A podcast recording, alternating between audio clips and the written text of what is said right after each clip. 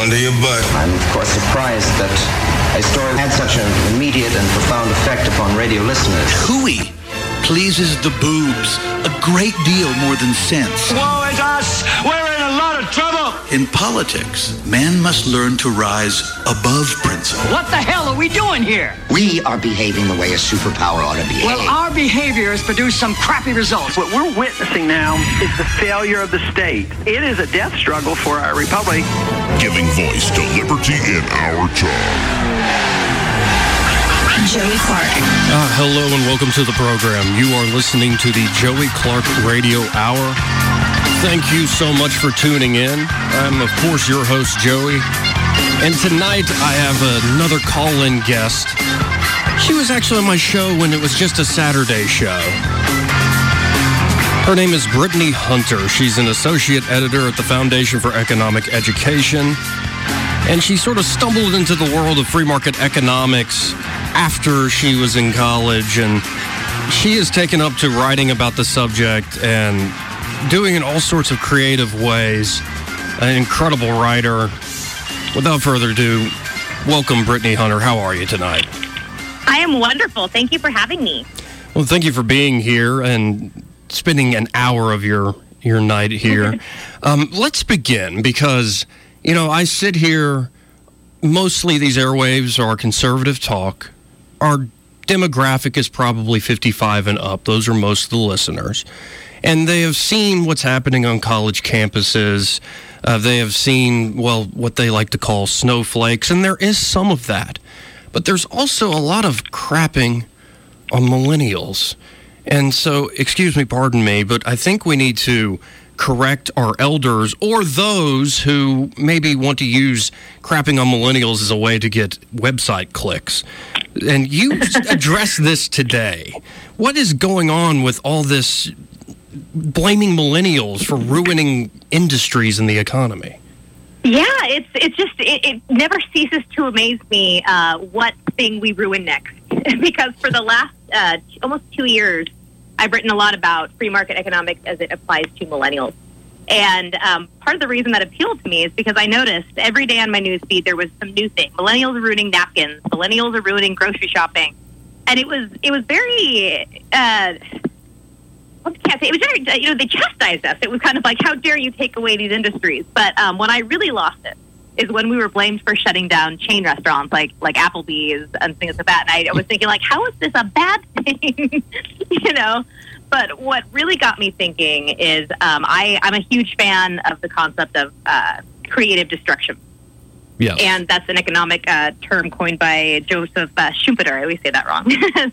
but uh, what I love about that is I think it applies to this so perfectly, wherein everything that we are, you know, quote unquote, destroying, um, we're, we're replacing it with something better. So I, I'm having a hard time thinking, you know, how, how this is a bad thing. So yes, maybe we're not grocery shopping as much as older generations, but uh, look at like HelloFresh and Blue Apron. You know, there's these meal delivery services now that really tie in and fit with our lives. So I just think I think we get an unfair rap because yes, we do things differently, but I think we're actually making the world a far more convenient place. Absolutely. And for example, you, you point out in your piece, like, how are millennials ruining ruining napkins? Yes, that, this one was so funny to me. I'm glad you brought this up. So yeah, so there's this big piece, you know, millennials are ruining napkins. And before I click on the link, I like to try to hypothesize how on earth we're ruining, you know, this, Oh, this sector. sure, yeah, yeah. And yeah, and napkins just left me stumped because I'm thinking like I use napkins. You know, I wipe I wipe my hands and face off after I eat. Right. Um, and what happened is millennials are still using napkins. We're just using paper towels instead. We're not buying both paper napkins and paper towels. We found a way to save money by just buying a big thing of paper towels. Um, so it wasn't even that we were destroying a sector. We just found a way to be more budget friendly. Uh, so that one was particularly funny to me because we actually solved a huge problem. We were saving money. Well, and uh, essentially, a paper towel is a form of a napkin. It's both a napkin Exactly. and a towel. It, it can also serve as a plate if you're eating pizza. Like, exactly, it's everything, right? it's it's ridiculous. And you say here in your piece that millennials are even ruining, and this is the one. And I was triggered. I, I turned into a little snowflake. That millennials are coming. yes, they're ruining boobs, the tatas. That and I, I clicked on the the piece you linked to, and it is so ridiculous. Like you read the piece, and it's just a clickbait article.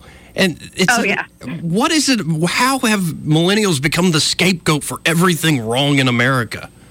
Yeah, you know, and I would like to believe that every this happens in every generation. Um, that you know, baby boomers blame Gen Xers and so on and so forth. But I think with millennials, it's it's a little bit different, and I think it's because there are so many of us. I mean, we are now the largest, you know, potential voting bloc. We are the largest consumer base. That's never really happened before, um, and so I think what we're seeing now is is we're seeing what we our wants and desires are actually being manifested, right? And so where people say, "Oh, millennials are lazy; they won't go to the store and grocery shop." Well, yeah, why would I grocery shop when I can have my groceries delivered to me, or I can do this? You know, so it's it's it's turning into this this condemning where really it's like, "Hey, we're making the world easy for you," but it's it's gotten out of hand. I think, as as the boobs prove. So. Yeah, well, they were talking about how millennials have different. If I'm going to put this in a uh, in an FCC approved way, how people are preferring different body types, and I'm just sitting here shaking my head, going, "This is such a, a piece of crap article." The- yeah, that's that's how we're going to judge uh, beauty standards. You know, I'm fine with however people want to deal with how they look. Uh, But you know, one really cool app, and this segues into something else you've written about the sharing economy, the sort of gig economy. Is I was sitting down, and I have honestly become a hermit because I, I sit here and I do get to interact with the world and talk with folks like yourself, talk to callers most of the day. But when I get home, I don't feel like going to a restaurant. And often I don't feel like sitting or making dinner.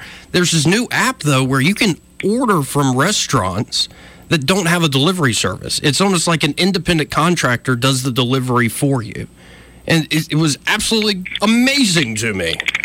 Like, I am actually embarrassed at how often I use those services.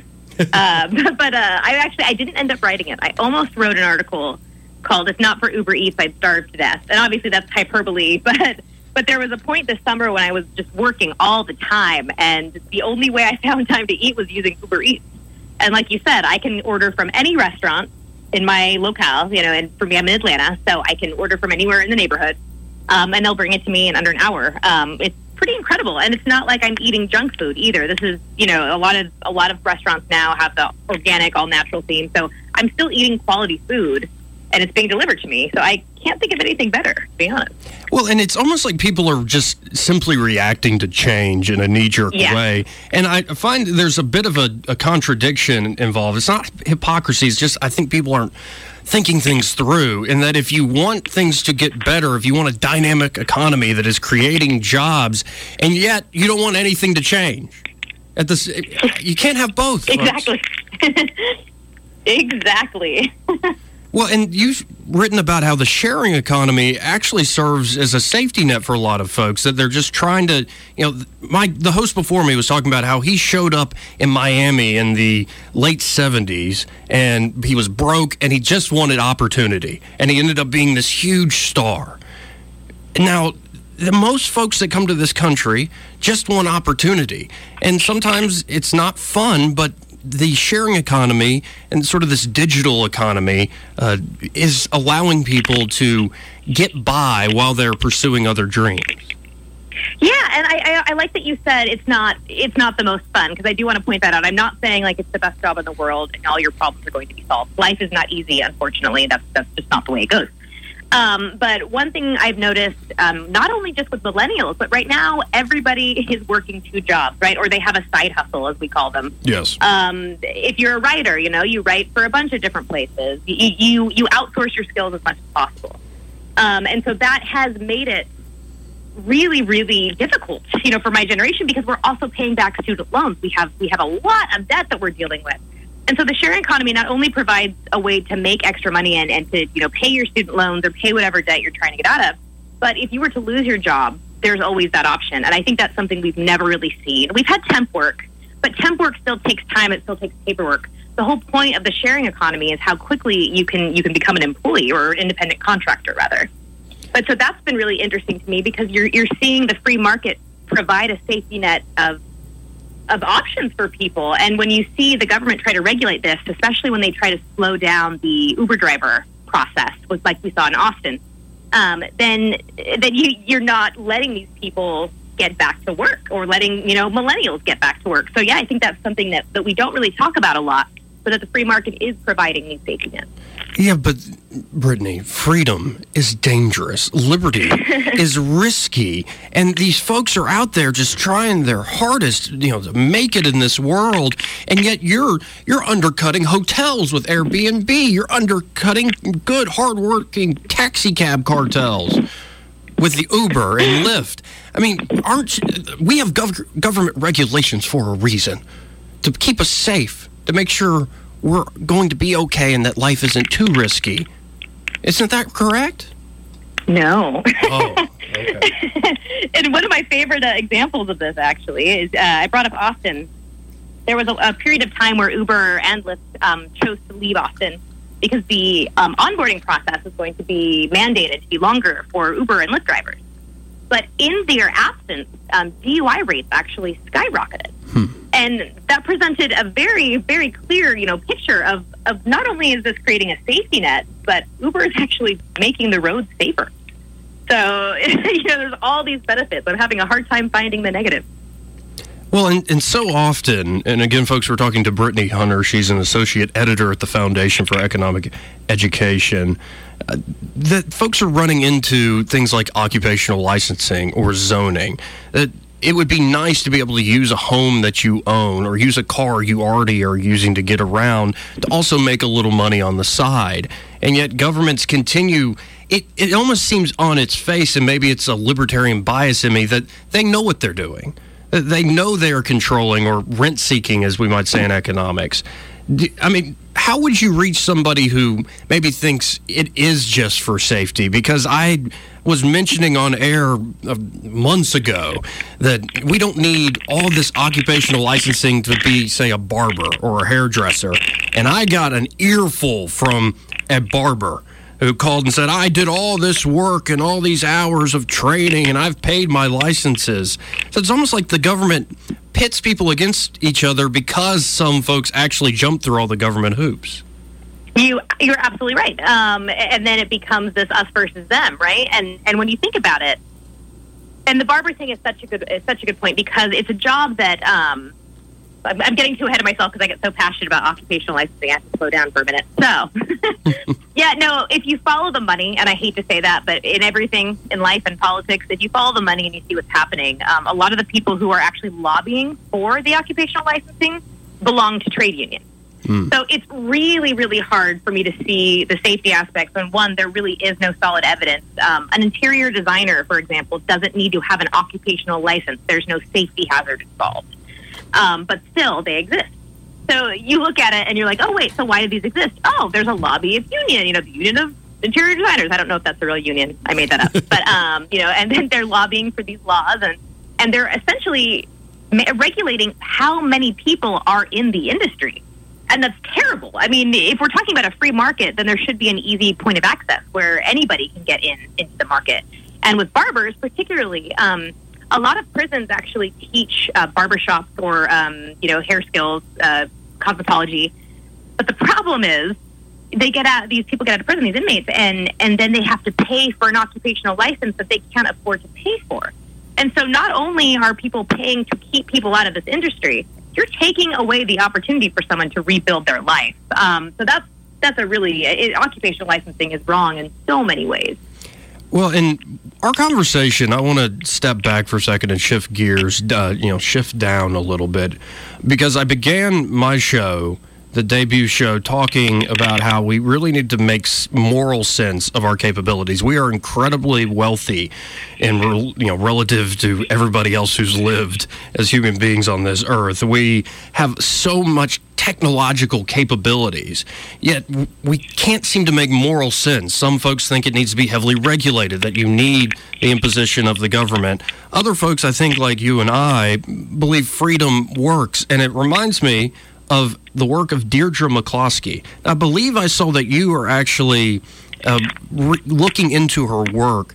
Um, would you say do you kind of agree with her general thesis? I know it's a it's a big book. There's a lot there, but that we need more than just say prudence. We need more than just arguing arguing from self-interest. That we need these other virtues, and we need to understand that the common person who wants to be a barber, that wants to be a driver, who maybe is doing those things so they can do more incredible things with their life, whether art or starting a bigger business, whatever it is, that we should celebrate these folks, and, and other than just looking at them as sort of economic units. I almost I wanted to ask you that because you are always writing about the free market economy or what we would like the free market economy to look like, but you are have such a, a way of telling personal stories about folks. So, what have you taken Yeah. from studying McCloskey? So I will have to admit I'm still in chapter one because I had a busy few weeks. So I don't want to I don't want to comment on it yet because I don't know. Okay. but I'm looking forward to it. But you bring up a point um, that actually is kind of the heart and soul of my writing, and that is telling stories. Um, I used to be a very aggressive libertarian. I used to accost people, and if they didn't believe or agree with me, you know, in 30 seconds, then I thought they were terrible people, and I'd start yelling. Um, and then I realized that I was making no friends. I was losing friends, and I wasn't making or bringing any converts to to libertarianism either. Um, but then I started realizing I had to think about why I was a libertarian, why I believed these things. And overall, I want people to not only be free to do what they want to do, but I want them to succeed. And I think that the government just is constantly putting up stumbling blocks that are preventing people from succeeding. So, um, so that to me really hit home because I, I thought, okay, so the reason I'm a libertarian is because I want to help people. The best way to help people is not to necessarily say, walk up to people and say taxation is best, which unfortunately lots of libertarians do. But it was to tell these stories. Um, one of the stories I told about occupational licensing was a student who had um, his school had closed down, and so while he had downtime, he was cutting homeless men's hair um, and women. He was just cutting the homeless hair, or, you know, the hair of the homeless, and he was stopped and ticketed and fined by the by police because of occupational licensing. He did not have a license to do that. There was no money that exchanged hands. He was doing this for free. And so you kind of see that humanity is like trying to survive here as the government's kind of squashing it. So that to me was really telling. And when you can find these stories and you can tell these stories and they're all around, everyone knows somebody who's been impacted. Um, I think that's how you make a real difference and you resonate with people. Absolutely, and I have to admit, I I used to be fairly brutal, but I'm, I'm trying to make this show into a place where people find some sort of understanding and friendship. I, you know, somebody was texting me last night. Uh, saying, "What are you trying to do? Don't you see what's going on with Trump? Open your eyes. You have a voice. You know, speak out about this." And I told them, "You know what? and I don't know if you agree with this or not, Brittany. I'm not at this point really trying to change the world. I really am just trying to understand it and find friends along the way. That I think it's so often the idea that we're going to change the world or save the world is, uh, well, I guess as Mencken said, it's a false front to want to rule it. And, you know, maybe people are well intentioned, but do you think that's where some of the, you talk about how, you know, you were a libertarian who would accost people and say, oh, you just don't understand. Sometimes it's almost like, oh, I have this truth. And if you don't live up to it, you're a bad person. And you know, I I've been really jaded by that. I don't. I'm such an, a dreamer and an optimist that I can't say that I don't sometimes wake up and say, you know, I'm going to change the world. and and I know that's not that's not the most you know realistic outlook. But I think it just is that it, whatever gives you that drive or that passion or makes you want to do something, you know, makes you makes you want to get out of bed and fight. And for me, I guess it was always that, you know, idealistic dreamer.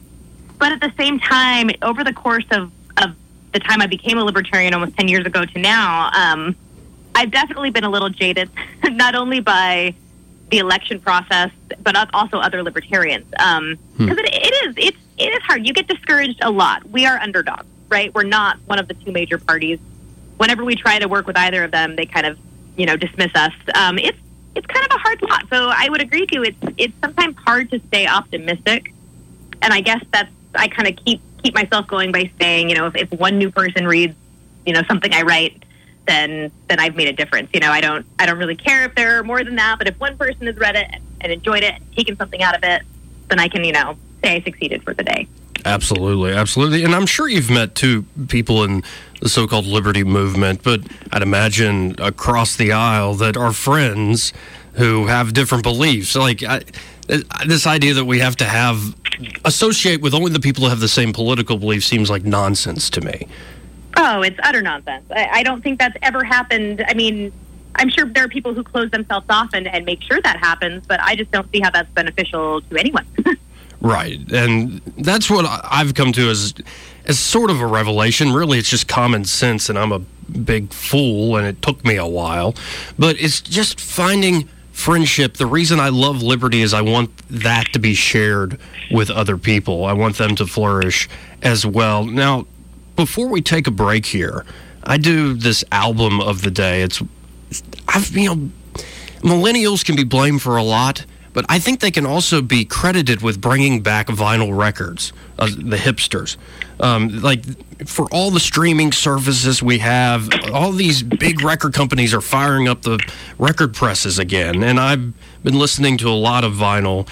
And so before I reveal my album of the day, I asked you before you came on if you had to take one album and this might change from day to day, who knows? But if you had to take one album, put it on vinyl, that's what you listen to, what do you pick? Right, so I kind of didn't. I w- didn't really tell you what it was. I kind of gave you like a preview, but I thought of it, and it just dawned on me this would be the only album to take. It would be the Hamilton soundtrack. Oh, wow. That would be my for the rest of eternity. That's what I would listen to. Yeah, Why would you go with the Hamilton soundtrack? it gives me everything I love. It gives me the hip hop, which I love. It gives me musical theater that I love. Um, so it's kind of the theatrics. It's it's everything I love in one album. Oh, that's awesome. Very, very cool. Um, and I actually have not listened to it, I have to be honest. Oh dear. Yeah, I'm, I'm impoverished, I know. Um, but I'll have to check it out. But, so, my album for today, and I love, I've been on this big soul funk R&B kick, is Mavis Staples' Only for the Lonely. And then this song right here is called Since I Fell for You. And there's something about this music made from this era that sounds great on vinyl. I don't think I'm just being pretentious. I've actually like tried the digital version with the vinyl version. Sounds fantastic. So folks, we are talking to Brittany Hunter again from the Foundation for Economic Education. We'll come back right after this break, but for right now, sit back and enjoy some soul from good old Mavis Staples.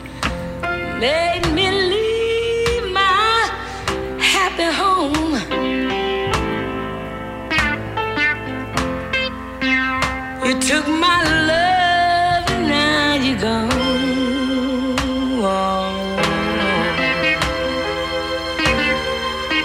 Since I fell for you.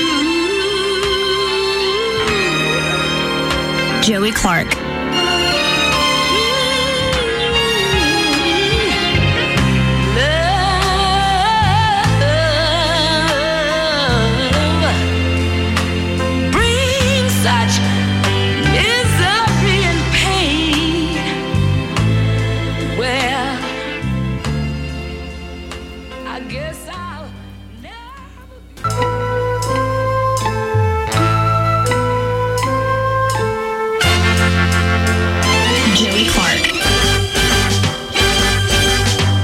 Welcome back to the program. without a warning. Left me in a cold world. You're listening to the Joey Clark Radio Hour. The album of the day is Only for the Lonely by Mavis Staples. Came out in 1972. Now the soul I have is not my own. Look at me, my love. My guest tonight here on the show is Brittany Hunter. She is an associate editor over at the Foundation for Economic Education. Now, I kind of want to move from a topic of, you know, straight up economics and how the government interferes in our lives, Brittany, and move towards you pointed out an anniversary that essentially saved the world. It, it- the actions of one man. Yeah. And this is a And remarkable gonna- story, yes. I'm not going to try to say his name. I'm going to butcher it. but um, do you have it in front of you by chance?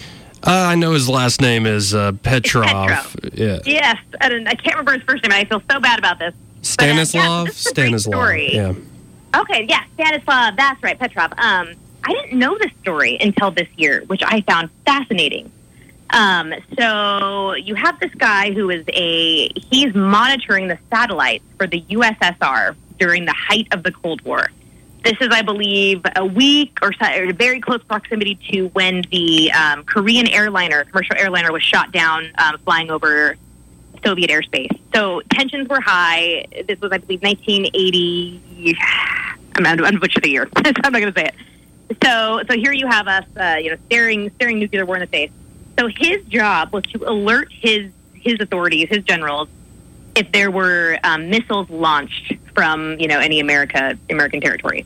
So that's a huge job. Yeah. Well, he's working the night shift, and all of a sudden the alarms go off. Now, you also have to keep in mind computers were brand new technology. This was not something that anything, you know, like we have today. So the alarms start sounding. He has about 30 seconds to decide whether to call his, his generals, in which case that would mean they, they would be striking against the United States because its alarm had indicated that I think it was five missiles had been launched. So if he had woken his generals and told them there's a very good chance that nuclear war would have begun because that is what the computer was showing.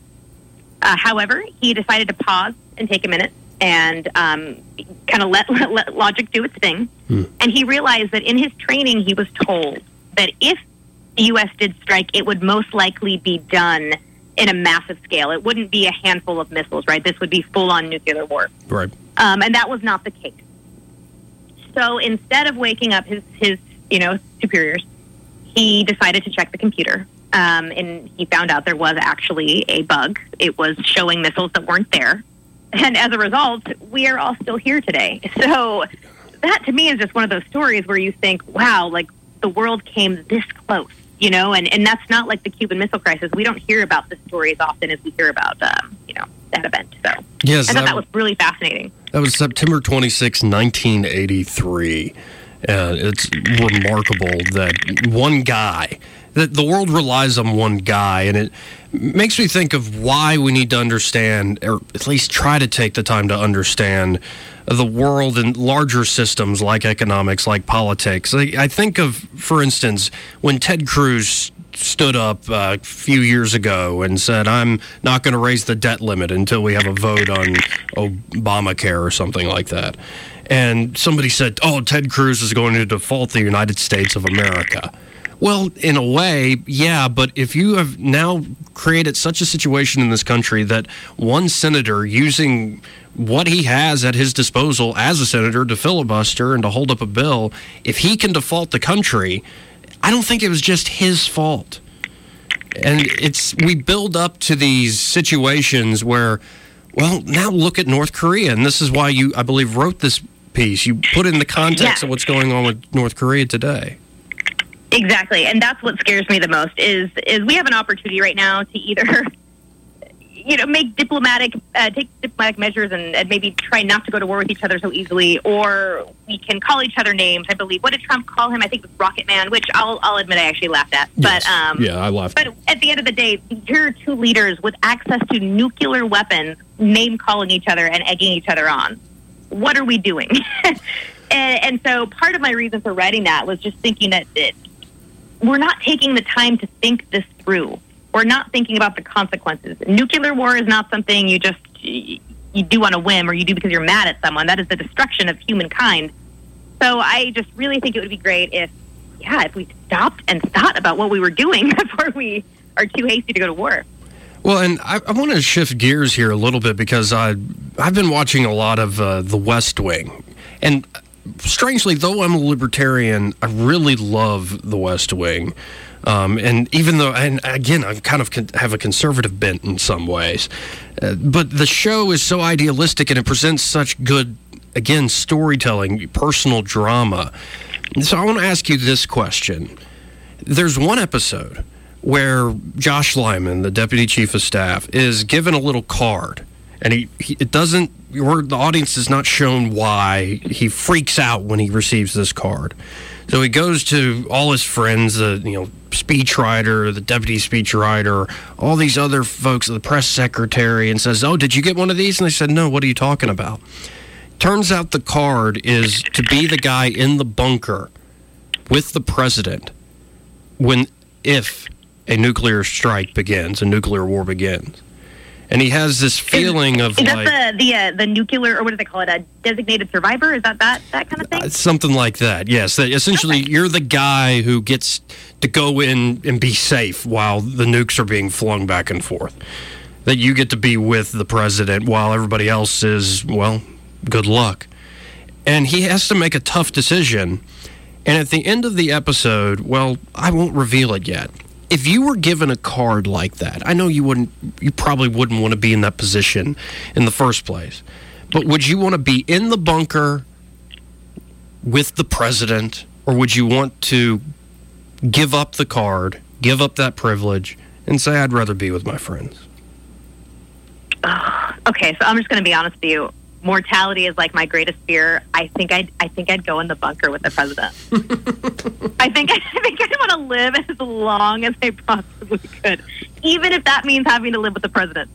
I, think I would. I appreciate the honest answer. Well, and the if it's President Bartlet, that guy's not that bad. I mean, he's a he's a flaming Democrat, but he actually seemed to somewhat understand economics. I think he even quotes Schumpeter um, at times in that show. But It's funny you bring that up, actually, because I have a friend of mine who keeps begging me to watch The West Wing, and I haven't started yet. Oh. So I might have to now. You've you've got me intrigued. you you have to watch, especially the the first few seasons, one, two, three. Um, Aaron Sorkin is one of my my favorite producers, writers, director. He doesn't direct; he more is just a writer. But I say director because of how he writes. It's so. Uh, well put together. He understands sort of the sound of conversation, the back and forth, and I, I wish I could write that well. But I, so I encourage you, and there are a lot of themes that they bring up in that show that I, I think libertarians can learn from. Everybody can learn from. But I would want to go to another piece of drama because I think we can learn a lot from the art that our society creates. And I know you're a big fan, Game of Thrones. I like where this is going. Yes, I was. I was hoping it was going in this direction. Yes, I'm Okay. a major Game of Thrones fan. Now, as uh, you know, uh, do you think about your own politics here in you know the modern world when you're watching this? Going, would I ever have a way to apply those in this type of world? It seems so dog eat dog. You know, one thing that is is almost problematic about being a writer is I'm always working. My my mind is always everything I do. I'm thinking, how can I write about this, or how is this applicable to what I do and what I write about? So it's almost like themes just pop out at me, Hmm. um, and I, I sometimes wish they wouldn't because I would probably enjoy shows more. I could probably turn off my mind more. Right. But there was just there were so many great themes, and what I've kind of centered the pieces I write about on is is power and where power is derived from, and how how all authority has the the capability to be corrupted. Um, so that's the theme that jumps out the most. And I, I think I wrote three pieces. I had about five or six in mind, and I knew that my editor might not let me get them all through because all I was doing was writing about Game of Thrones. so, Hey, I know that editor. You want me to talk to him? no, it's not like I have any pull.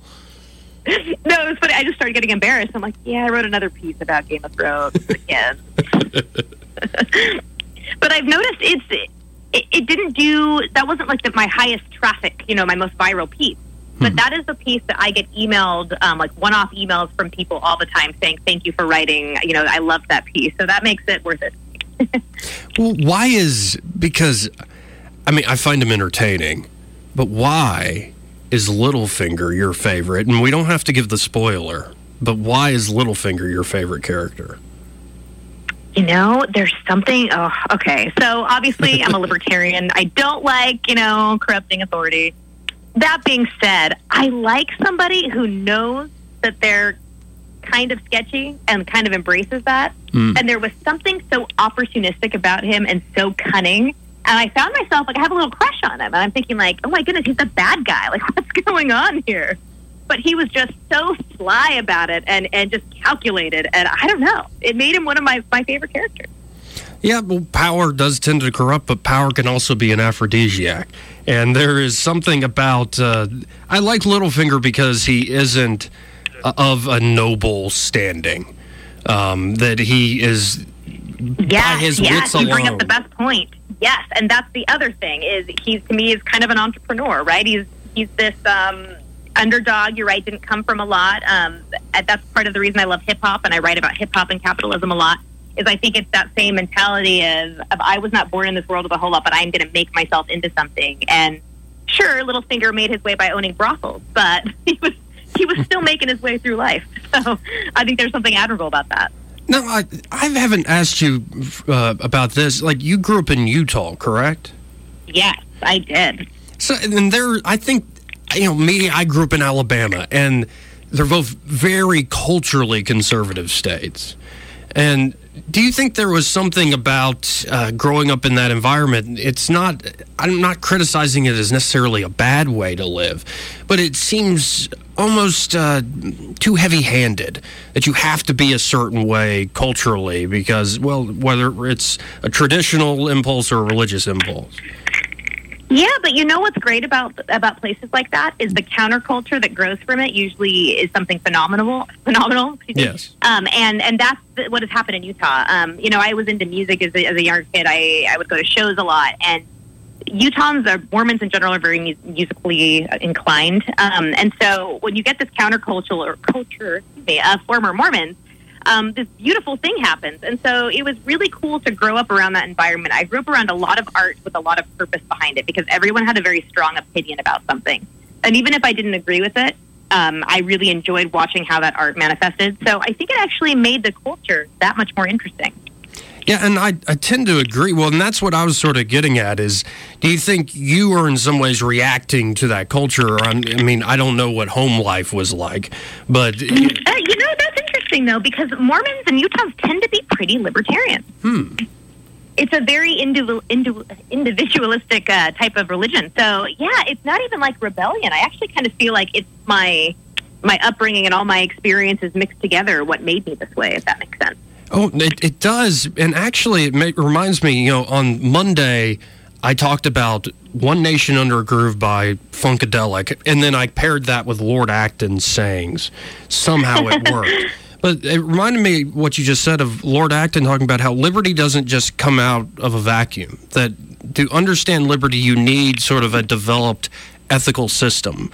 And there are a lot of ways to develop an ethical system. You could, you know, grab from Ayn Rand if you want to be atheistic. You go to Aristotle. You could go to. I, I was raised in the Catholic Church. Um, now, were you raised Mormon, or was it more just? Yeah. Okay. So. oh no, I was raised. Yeah, full thing. Mm-hmm. So, do you think that influenced you that if you can have personal constraints, and I don't know if you, you've kept them or not, we don't have to go into that, but when you are taught to have some sort of personal pride and responsibility, that gives you more of a fealty for liberty.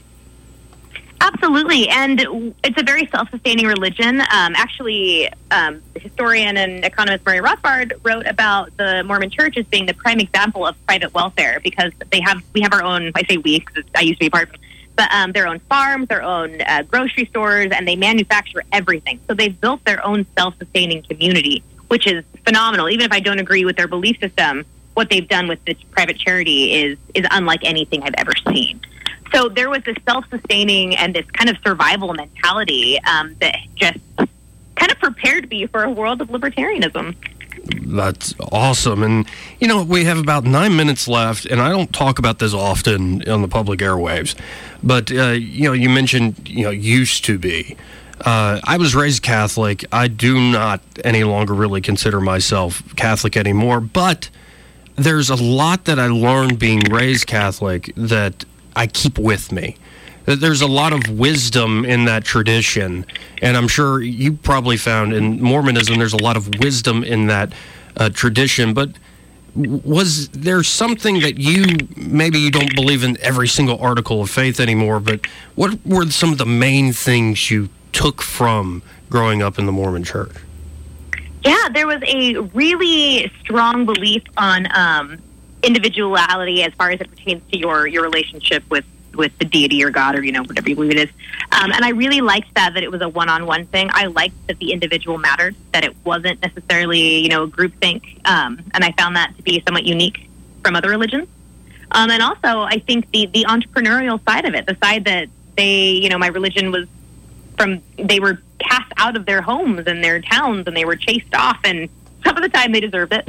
I will admit that but um, you know they were persecuted and they had to learn to survive and so i think that's that's an admirable trait and i think it's made me you know, able to to brave the the storm as you know, getting my career started and things like that. I think it's it's been just like you said, it's been a source of wisdom, even if I don't agree with each you know each Oh, sure. single principle. Oh, and absolutely. And I, again, I don't necessarily agree with every article of faith of the Catholic Church, but they did teach me some basic uh, things. Um, and, you know, I've come to understand that, where, you know, I was this rebellious kid. Really, I was a, a Boy Scout, but internally in my own mind, I was always asking these questions like, is that really the reason? you know that we have the world as it is is that really the reason the only way um, Yeah. And you know there's trisha beck peter i believe a colleague of yours is she still there at FEE She is, and she is just amazing. Yes, and she wrote a, a piece talking about uh, freedom of speech, and it reminded me of you know these preachers, these fire and brimstone preachers that would come to the campus, and I had this one guy who, after the hullabaloo of the day was over, he asked me where the bathroom was. And what amazed me is I said, okay, let me walk with you. It's over this way, and I'm not going to go in the bathroom with you. I don't have to go. But let me ask you something. Do you call people names? Do you try to get a rise out of people in order for them to pay attention to you? And he said, yes, absolutely. And so I have a question for you in this way. When you're advancing, you know, free markets and libertarianism, it's almost something Penn has brought up. That are you trying to sort of manipulate people? Do you think that is ethical to try to use tricks in order to get people to pay attention, or do you think it should just be yourself? Um, I've taken the approach these days, and Lord knows that I have done both approaches, and I now think the manipulative approach is sort of wrong, trying to get a rise out of people. But I now say I plead ignorance. That I don't really know. Like I said, I'm not trying to change the world. I'm just trying to understand it and make friends along the way. How have you found as you've developed, and you said you used to be this, you know, you know, fierce, and maybe that's just youth. Uh, how have you come to understand this? Yeah, and I it kind of came down to what was what was my motives. And earlier in those days, I was actually trying to get people to you know vote for my candidate, and that was really a terrible method because I was just telling them they're wrong. Um, and as I have kind of matured politically and matured in my ideology, and that you know elections became less important to me, and ideas became the center of my world. Um, to me, it, it it is like entertainment. It is like music. It is like a movie. If it's not entertaining, no one's going to care what you have to say. Um, and that's kind of what I think every time I write is, do I even want to read this myself? Would I click on this? Um, because I do. I think you have to be entertaining. I think you have to get people there, and you're not going to do that unless you you you're able to entertain them and make them want to read more. So yeah. So, uh, give me some more entertainment. Well, actually, I want you, a white girl from Utah, to school me in hip hop. Where should I begin? you know, it's funny. I have to say this. My sister went to high school with Snoop Dogg. So everyone, I grew up in LA. I moved to Utah when I was 15. Okay. So yeah, so I always laugh because I'm like, I know I'm like this musical theater addict who pretends and writes about, you know, pretends to love hip hop, writes about hip hop. Uh, but it's always just been a big part of my life. I grew up in LA during the LA riots. I saw how hip hop was both influenced by that and how the riots were influenced by hip hop. I thought it was a, a really interesting narrative on the state and on um, on just policing um, authority. That very early on shaped how I viewed that and my you know activism on on making sure everybody has representation and is protected under the law. So um, yeah, I think there's there's so much to take from it.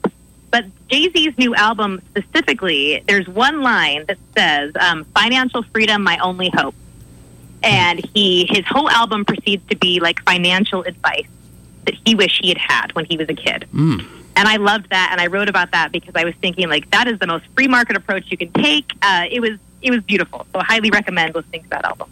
Well, and I know maybe it's the millennial in us, and I think both of us are on the older side of the millennial generation. I was 1988, so uh, I guess the- 85, yep. 88, 85. We're we're nowhere near those 1990s babies. Um, but it there's something about uh, hip hop. I'm not going to act like I'm an expert. I've just kind of grew up with it, and it reminds me of what I was talking about Monday with funk. That you you start to see this different way uh, of living and being. And what I'm trying to get folks to understand is that when you give people liberty, if we really care about liberty, they're going to choose to live in different ways. And you may not like it, it may not be what you want to dance to or what you want to listen to, but you should at least respect it. And I find it so interesting in hip hop, it is about.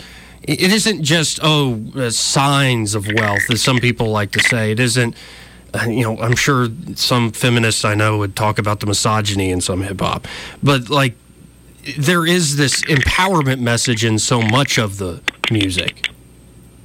Yes, and you do bring up a good point.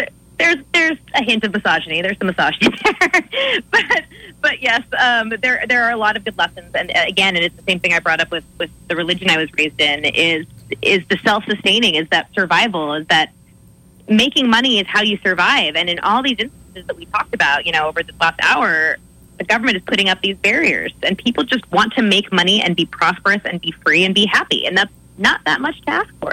Well, and you don't necessarily have to end up a big celebrity like Jay Z. And I'm not, I've not yet listened to the album, um, but I'd imagine what he's telling folks, it's not about signs of uh, status or class. It's not about yes. having bling or having you know nice cars or having money to throw around. It's about improving self. Exactly, it, it, and having a legacy to leave behind. And, and like you said, it doesn't matter if you're someone like Jay Z. One of the lines he talks about is how proud he is that he invested in some art that he can leave to his children. Um, that there's that there's that legacy of passing something down, and how how much pride that fills him with. So yeah, exactly. Exactly. Well, and folks, we've been talking to Brittany Hunter from the Foundation for Economic Education this past hour, and I'm going to issue an apology on both our behalfs, Brittany. We are both caffeine fiends. Um, yep. This time of the day, I am caffeined up. So I hope some folks learned a little bit from our conversation. Thank you so much for joining me tonight, and I'll let Mavis Staples take us out. But thank you again, Brittany, for joining me tonight. Thank you, Joey. Have a good night. Again, folks, you're listening to the Joey Clark Radio Hour. Have a good night. Let Mavis Staples take you away. You away without a warning. Left me in a cold world on my own. You molded me into your special woman. Now the soul